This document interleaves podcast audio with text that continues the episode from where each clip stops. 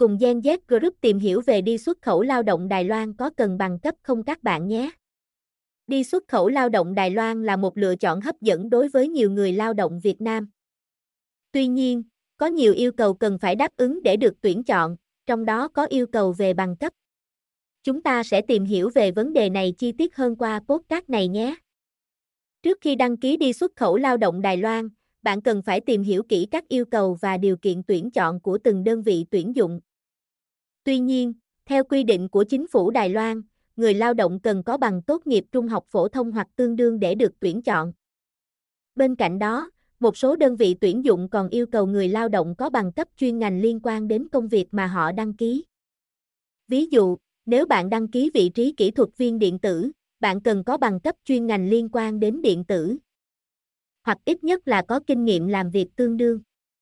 Việc có bằng cấp sẽ giúp bạn có nhiều cơ hội được tuyển chọn khi đi xuất khẩu lao động Đài Loan. Đặc biệt, nếu bạn có bằng cấp chuyên ngành liên quan đến công việc mà bạn đăng ký, bạn sẽ được đánh giá cao hơn với nhà tuyển dụng. Bằng cấp cũng giúp bạn nâng cao năng lực và kiến thức của mình trong lĩnh vực chuyên môn. Điều này sẽ giúp bạn làm việc hiệu quả hơn và có thể đóng góp nhiều hơn cho công ty và cộng đồng tại Đài Loan. Mặc dù quy định yêu cầu bằng cấp là bắt buộc khi đi xuất khẩu lao động Đài Loan, tuy nhiên, có một số trường hợp ngoại lệ được xem xét đặc biệt.